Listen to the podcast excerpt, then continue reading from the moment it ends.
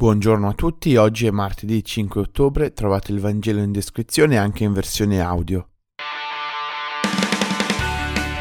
Il Vangelo di oggi non vuole contrapporre Marta e Maria, il fare e la contemplazione, perché non è una situazione ordinaria quella che ci viene presentata, ma in quella casa è entrato come ospite Gesù.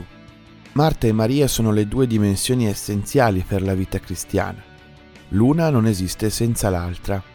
Il fare e la contemplazione.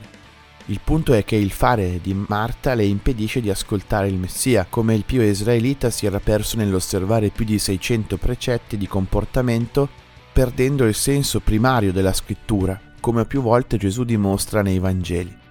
Maria, invece, si accorge che in casa è entrato il Messia e lascia perdere le cose da fare per fare spazio completamente a Lui. È capace di lasciarsi mettere in crisi dall'iniziativa di Dio, che entra nella vita in maniera inaspettata e chiede di essere accolto e ascoltato. Non è Gesù a contrapporre queste sorelle, ma è Marta che si contrappone a Maria, pensando che il dovere delle cose da fare deve avere precedenza anche sulla presenza stessa di Cristo. Signore, non ti curi che mia sorella mi ha lasciata sola a servire? Come tante volte facciamo noi quando mettiamo da parte la vita spirituale a discapito delle cose da fare. Gesù vuole purificare il nostro fare, ritrovando il senso in quello che facciamo nella sua presenza. Ci capita di avere molte cose da fare perdendo l'essenziale, quello per cui valgono la pena. I contemplativi non sono quelli che non fanno niente, ma che danno tempo e spazio ad accogliere il Signore per non smarrire il senso.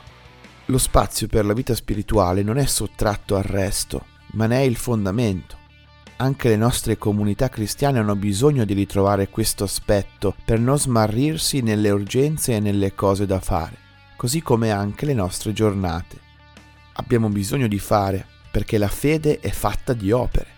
Ma ad ogni opera deve corrispondere anche della contemplazione, cioè preghiera, silenzio, ascolto della sua parola, i sacramenti, il colloquio spirituale con qualcuno. La nostra vita deve diventare come quella casa di Betania per poter accogliere Gesù. Solo così non saremo persi fra le cose da fare e ritroveremo il senso profondo per cui vale la pena farle. Buona giornata a tutti!